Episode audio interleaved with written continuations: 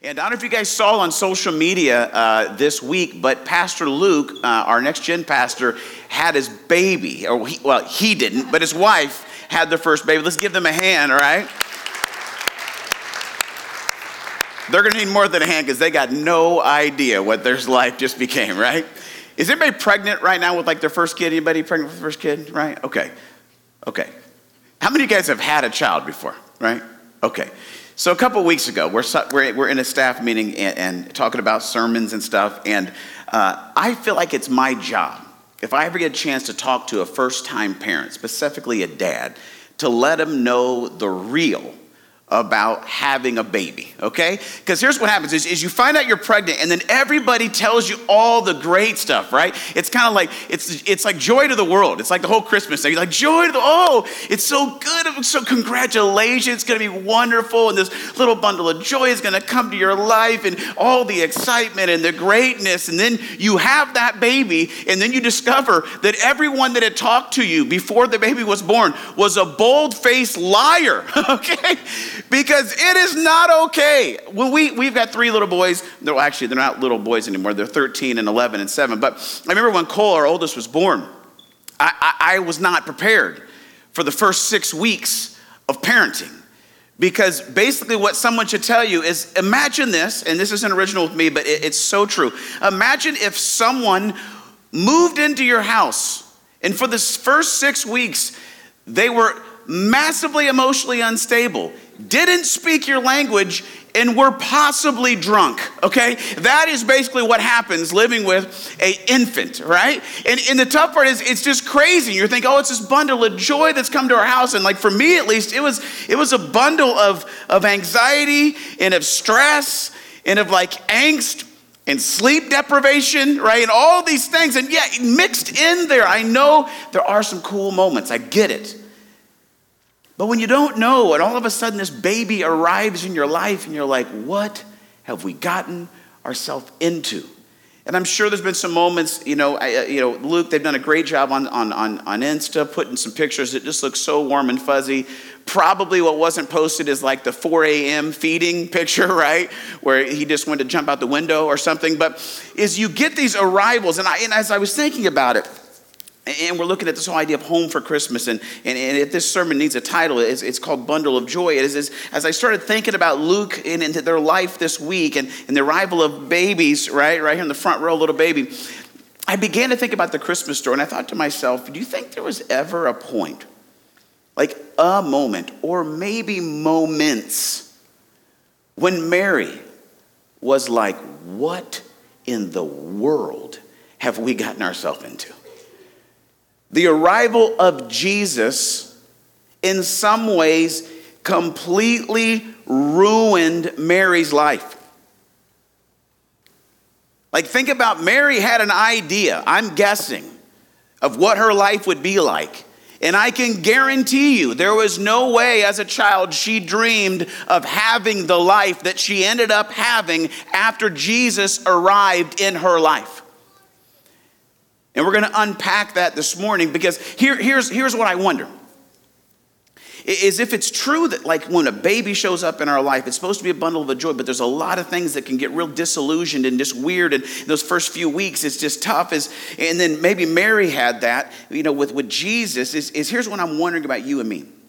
Is there a chance that maybe a few of us aren't exactly sure what to do with the arrival of Jesus in our life?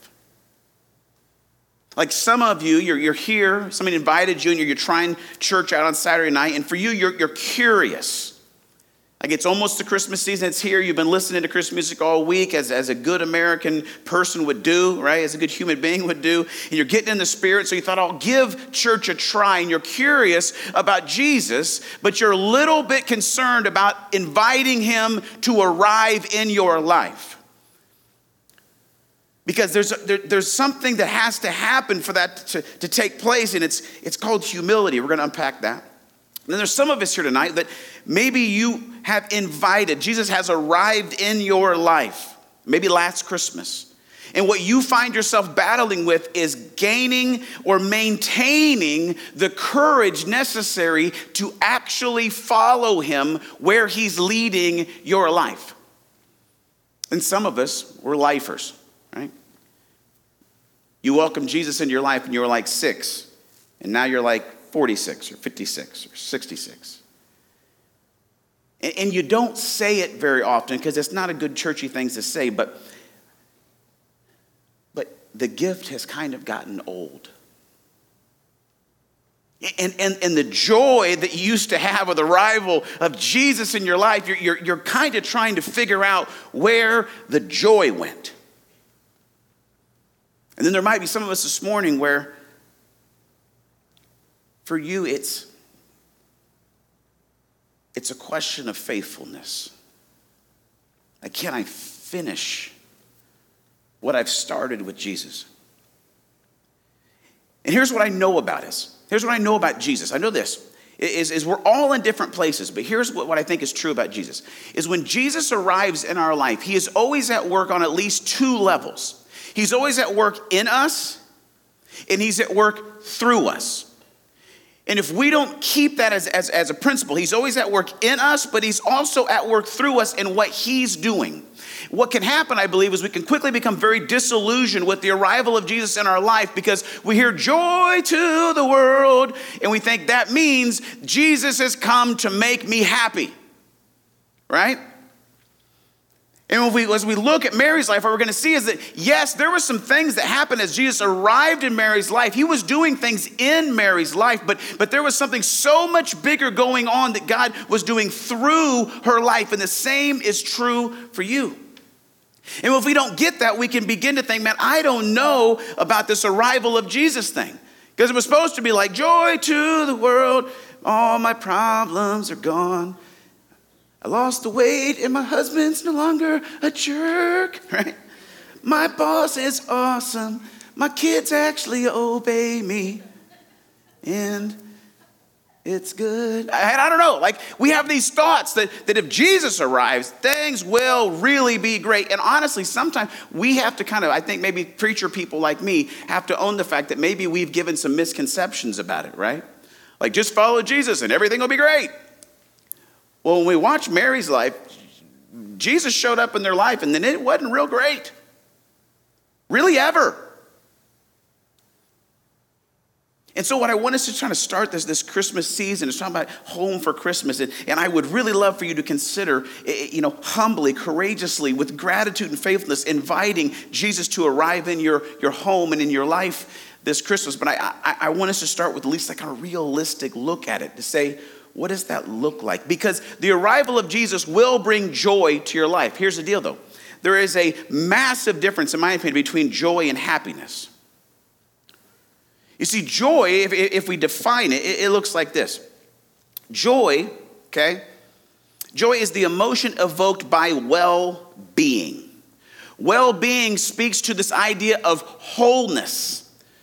So when Jesus is at work in you and through you, he's at work in you to make you whole, to bring you a sense of well-being. And out of that well-being and wholeness comes joy. Happiness is momentary bliss about something going on, usually circumstantially well around you. And Jesus is much more dedicated to your joy than he is your happiness. Because Jesus is at work in you. His arrival is going to be moving you step by step towards living a whole, completed, well life. There are four elements that I think go into creating a life of wellness, of wholeness. They are these: humility, courage, gratitude, and faithfulness. Say them with me. Humility, courage, gratitude, and faithfulness. I think these four character traits are, are, are some of the, the, the vital tools that Jesus actually uses as he arrives in our life. Actually, you know what's crazy? Is I actually think they're the four character traits that we have to choose daily as Jesus arrives in our life. And here's the crazy part about this. What I want to unpack today, in the remaining time that we have, is the fact that the same opportunity that was given to Mary is the same opportunity that's given to every single one of us. Sans the virgin birth part. That was a little unique. But the gospel story, the good news is that the God of the universe that created and sustains it all, like the Christmas season says, that basically the invitation, the opportunity for every human being on this earth is that Jesus, he's alive and he's well, and he actually would like to arrive in your life and journey with you for the rest of eternity. And through that time, he will be working in you and through you to invite you to join him in what he's doing, to become whole, to become well, to be full of joy, and to actually see the future created that's on his heart. So how does that start? Well, it starts by humbly receiving it. What do you do with the arrival of Jesus? You humbly receive it, okay? Let's take a look at this. We can get this right off the bat as we're introduced to Mary and the whole uh, Christmas story. Let's jump into it. It says, in the sixth month of Elizabeth's, Elizabeth's There's a word there. It needs to come out of my mouth. Elizabeth's pregnancy. God sent an angel, Gabriel, to Nazareth, a town in Galilee, to a virgin pledged to be married to a man named Joseph, a descendant of David. The virgin's name was Mary, and the angel went to her and said, "Greetings, you who are highly favored, the Lord is with you." Mary was greatly troubled at his words and wondered what kind of greeting this might be. But the angel said to her, "Do not be afraid, Mary. You have found favor with God. You will conceive and give birth to a son, and you are to call him Jesus. He will be great. It will be called the Son of the Most High. The Lord God will give him the throne of his son, of his father David, and he will reign over Jacob's descendants forever. His kingdom will never end." "How will this be?" Mary asked the angel, "since I am a virgin." The angel said, "The Holy Spirit will come on you, and the power of the Most High will overshadow you, so the Holy One to be born will be called the Son of God.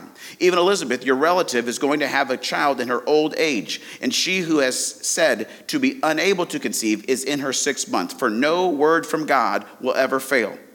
"I am the Lord's servant," Mary asked. "May your word to me be fulfilled." Then the angel left her. The amount of humility that Mary had to choose to accept this invitation, to accept this bundle of joy, is mind-blowing. Can you imagine if Mary threw a fit here? Because that's totally within the realm of possibility. Like we, she, like, I love to get into the Bible stories and realize that this isn't a Bible story. This was a person. And just imagine today, whatever you have planned for the next six days or six months or six years in your life, that an angel shows up and says, yeah, can all that. It's not happening. Total different plan because Jesus is showing up. That happens all the time, actually, right? Not in like this, but but he does. And it would have been very easy for Mary to be like, absolutely not, not okay. Whether I'm a part of the servant plan or whatever God's plan is, no, thank you, choose someone else. Because if you're saying that I'm pregnant and I know that Joseph and I haven't, you know, so then I got to go tell everybody in my life that I'm pregnant, but don't worry because it's God's baby. And they're going to believe that. No, they're not. Like all of the things that she had to, to, to actually receive, but somehow she was able to come to like this place of humility. And maybe it was just the overarching, mind-blowing reality that, that God wanted to be a part of her life. You ever receive a gift that you weren't really sure what to do with? And you had to open it in front of the people that gave it to you, right? So you're opening, you're like, hey, it's a, I was one, you just have no idea what it was. I remember we first got, Julie and I first got married, um, we got a present from uh, from her biological father, and, and we didn't know them, him very well, and he didn't know me at all, and so, but I had heard maybe they gave good gifts, because he would give good gifts when Julie was young, and so they, the present came, and I was like, oh yeah. Now, thank God they weren't there to see this happen, they were in Houston, but I opened it, and I like NASCAR, okay, so let me just say that, but I opened it, and it was a Matt Kenseth windbreaker, okay? I don't particularly like Matt Kenseth, I don't ever wear windbreakers, right? But I had to open it, and I was like, it's a, a Matt Kenseth windbreaker. And I put it on a hook, and it hung in the closet for years until we gave it to Goodwill. But sometimes, right, you're given a gift, you're just not sure what to do with it. And I think sometimes that's us with God. is that there's this invitation. Like I'm telling you, if you like that God would like to enter into your life, guide and direct and teach you to live and, and how to forgive and, and, and what it means to live the life you were created to live. But sometimes we're just not, I'm not really sure what to do with that, Jesus. Sometimes though, I, I wonder if it's like this. Like have you ever received a gift that you just felt really unworthy to receive? I can remember before the six weeks of chaos ensued when Cole showed up into our life. I can remember being in the hospital and, uh, you know, what's crazy, you have no idea what's going on. You've not done this before. Your wife's having a baby and it's like, oh, and it was like we had some complications and Julie has the oxygen mask on and we got stuff happening and I'm freaking out. Cole shows up, and I was freaking out because, like, because he came through the birth canal, like his ear got smashed down, so he looked like Sloth from from uh, from Goonies. You know what I mean? And I was like, "Oh Jesus, his ear! I mean, you could heal it, Lord. Just straighten that baby out, right?" Because I just was, it was, but it was fine. It, it got fixed. But but he's screaming and crying, and, and and there was this moment where I walked over, and and he's in the little, you know, warming thing. And I just placed my hand on his on his chest, and I just started talking to him. And he was screaming and crying, and in that moment, he went completely silent and peaceful. And that moment was probably one of the most humbling moments of my life, where I realized I I, I don't deserve this baby, this life, this opportunity, this responsibility, and it humbled me in an amazing, amazing way. And I wonder for you, you, you maybe come because you're curious, but you're thinking to yourself, you know what, Darren, I got a lot of stuff in my life, and and and and I, if Jesus would actually arrive in my life, I just don't know that I can receive that. Well, see, friend, it's called grace.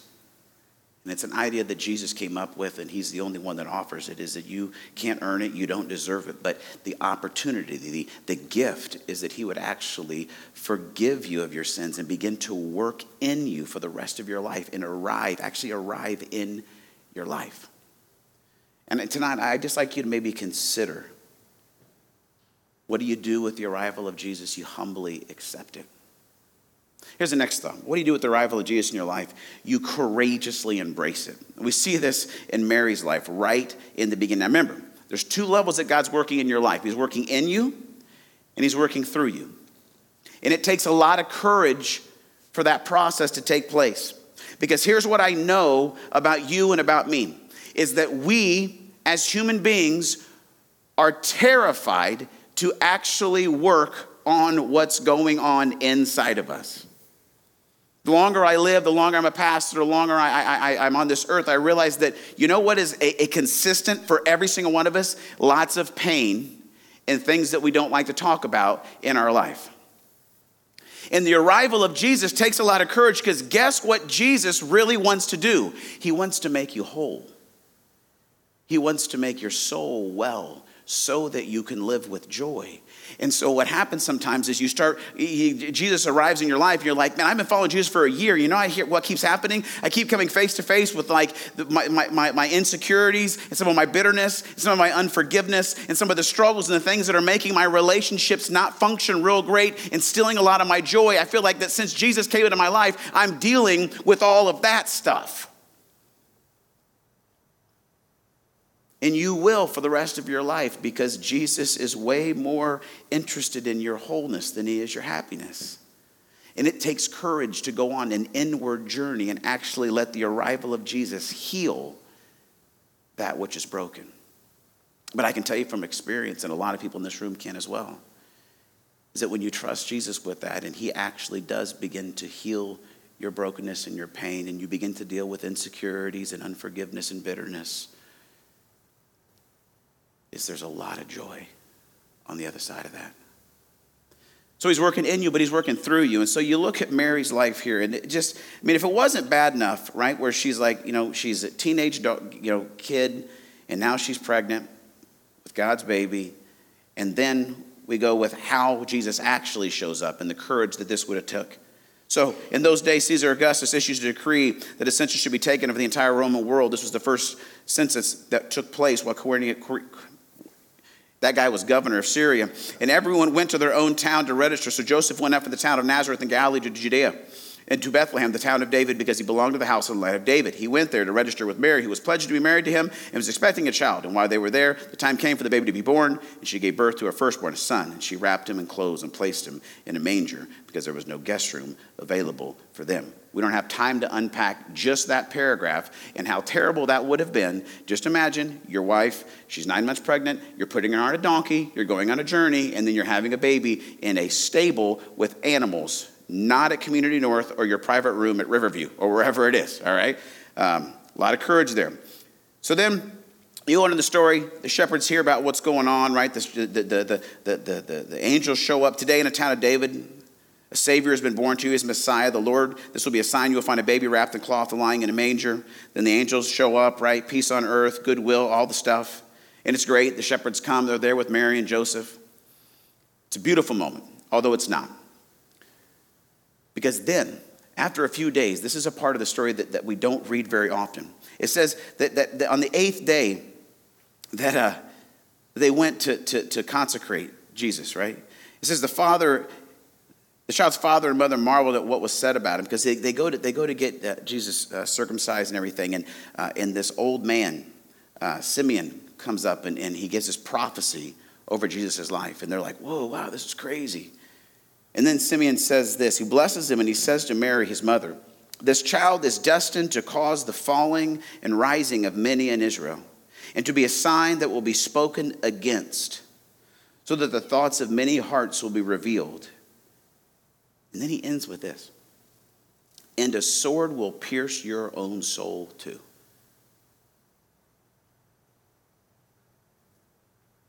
Just to bring it into our context. You know when we do baby dedications and Josh or Nick are up here with the families and they say something and like sometimes Josh like prays and Lord, we pray for this little girl that she would be like Ruth or that she would be like Esther, and it's good. It's this great moment. Imagine you're here with your kid and Josh is like, Lord, we just pray that this boy would be like Paul or Peter and he would faithfully serve the Lord, and then that effort would get him crucified upside down. Excuse me? Lord, we just pray that our son would have the faith and the strength and the boldness of John the Baptist, Lord. And that process of following Jesus where he led him, led him to have his head removed by a sword, by a pretentious woman. It, like if during your baby dedication, Josh said something like that, or you heard something like that, you'd be like, I'd like a redo, complete redo on the baby dedication. I'm not looking for my kid, this arrival, like I had the angel showed up and the angel said it was joy to the world and it was going to be great and it was going to be the line of David forever and kingdoms and things. And then this guy comes up and there's a prophecy that the arrival of Jesus in my life is going to pierce my heart. I don't think I have that kind of courage to follow Jesus where he's going to take me. Somehow Mary did. And here's what I know about us, guys. The longer I live, the more people I talk to, there is almost singular one thing that keeps us from living a life of joy, from living a life of courage, from living the life and becoming who we were born to be. And it's, it's this one thing. It's the same for all of us. It's fear. Fear is the thing that is keeping us from actually moving into what God is inviting us into and experiencing the joy and the excitement and all the things that Jesus would like to bring as he comes into your life. I mean, just look at some of these things that, that we would probably say, right?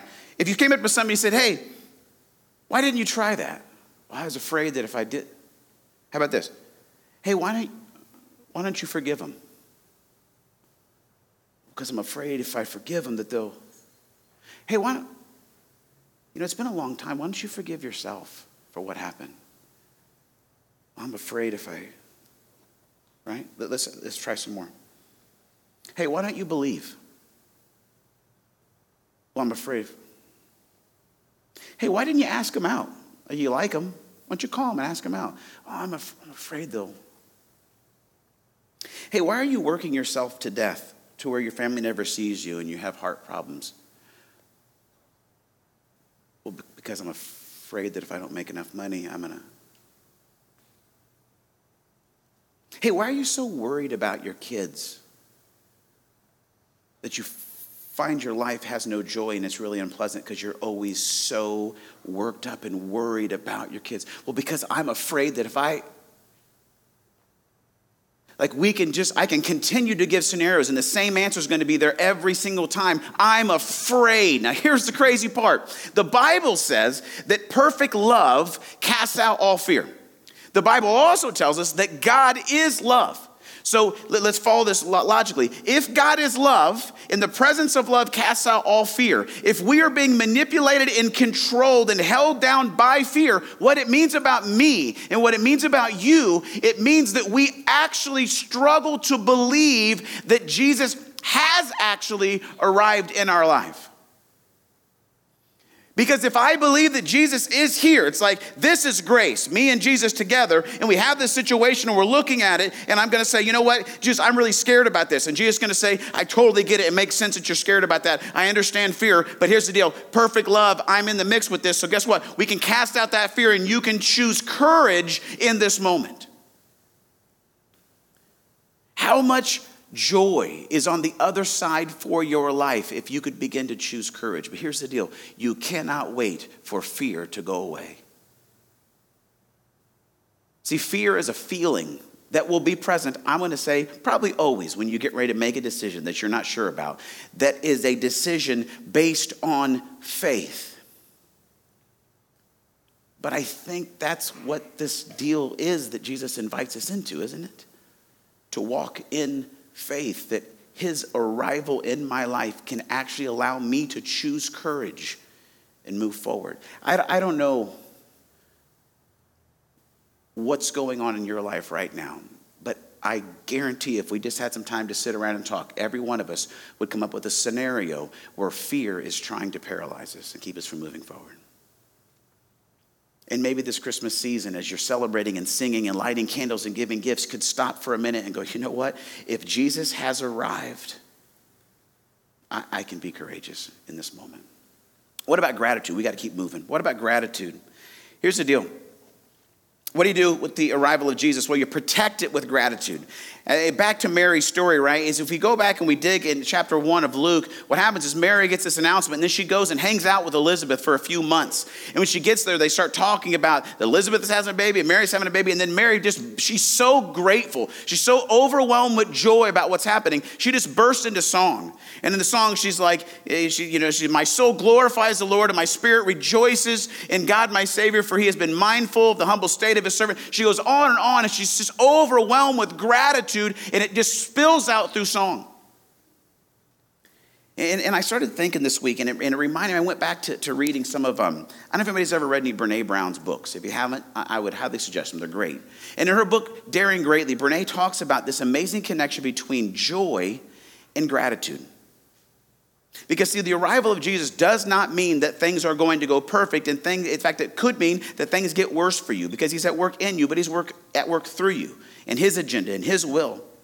And what I have found that the longer that I follow Jesus, what I'm beginning to realize is that joy is something that can be lost. It's why when David was praying to the Lord, he asked him to restore unto him the joy of his salvation. Meaning that it could be possible to live with the arrival of Jesus in your life and have no joy about it. In fact, it'd be more of an annoyance or a burden. So how do we fight for joy? Well, Brene says she interviewed thousands of people that, that did not have great lives. They had had lots of stress and lots of trials and, and, and lots of things that, that, that should or at least could have produced someone who was not joyful, who was very bitter, who was very resentful, who was very broken down. And she met these thousands of people and interviewed them and, and interview after interview after interview. What she found with these people who she assumed would be that would be completely void of joy is that they lived amazingly joyful lives in the midst of really bad circumstances. And she found one common denominator in all of their stories is these were people who made a decision, a choice to be disciplined in their use of gratitude. Not just like I have an attitude of gratitude. No, no. These were people who fought for joy, and the greatest weapon in that fight was gratitude. It may seem childish because it's one of the first things we teach our kids when they arrive in our life and can understand language, right? Say thank you. Say thank you. Say thank you. But sometimes in my life, as I'm going through and Jesus is doing things in me that I really wish he wouldn't do, and maybe he's asking me to, and he's doing things through me, and he's asking me to follow him into places I'm not sure I have the courage to go, I can begin to get a little resentful of the gift and lose gratitude. And when I lose gratitude, I lose joy. So in this Christmas season, I don't know what that looks like for you. You say, yeah, well, dear, you know what? If I had some stuff to be thankful for, maybe I could, maybe I could be grateful. But you don't know what's going on in my life. You don't know the problems I have with my kids and this and this, and they do this and they do this. Well, yeah, you could just start with being grateful you have some. Well, you don't understand. My wife is this and she does this and this is terrible here and this is bad and this is wrong here. Yeah, I know, but maybe you could just start with being grateful that you have one. But you don't understand, my job's terrible, dude, and I have to work this and whatever, and it's not paying me this, and I could do this, and, and this guy has a better situation than this, and I hate this, and this stinks, and this is terrible, and this is facts. I'm telling you, this is facts about my job. I, I know it is, but you could just start with maybe being grateful that you have one. Or, or some days it could start like this, like I'm, I'm grateful I have two hands. I'm grateful I can see. Like when you, when you get up and, and, and, and you, you have that first cup of coffee and you smell it, you could just say, I'm, I'm thankful for coffee today. It may sound childish, but I'm telling you, this life is really hard and painful. The cool part is that Jesus has arrived and he walks through it with us. And to maintain and to defend and persevere with joy in your life, you have to choose gratitude. Every night we put the boys to bed, I always ask them this question. Before we pray, I say, boys, what are you grateful for? And I make them find something in that day that they're grateful for. Because I want to raise young men that are moving towards wholeness and wellness and joy. Last thought, and then we're done. It's faithfulness. I can't imagine this last part. And as Eric and the band come and get ready, it's actually a great segue into this time of communion that we're going to have. Because one of the last pictures, one of the last images, one of the last moments we get with Mary is this, from John nineteen. Near the cross of Jesus stood his mother, his mother's sister, Mary, the wife of Clopas, and Mary Magdalene. And when Jesus saw his mother there and the disciple whom he loved standing nearby, he said to her, Woman, here is your son, and to the disciple, here is your mother. And from that time on, the disciple took her into his home.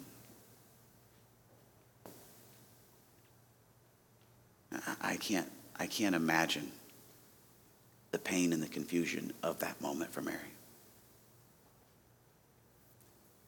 She's at the foot of a cross that her son is hanging from, being crucified.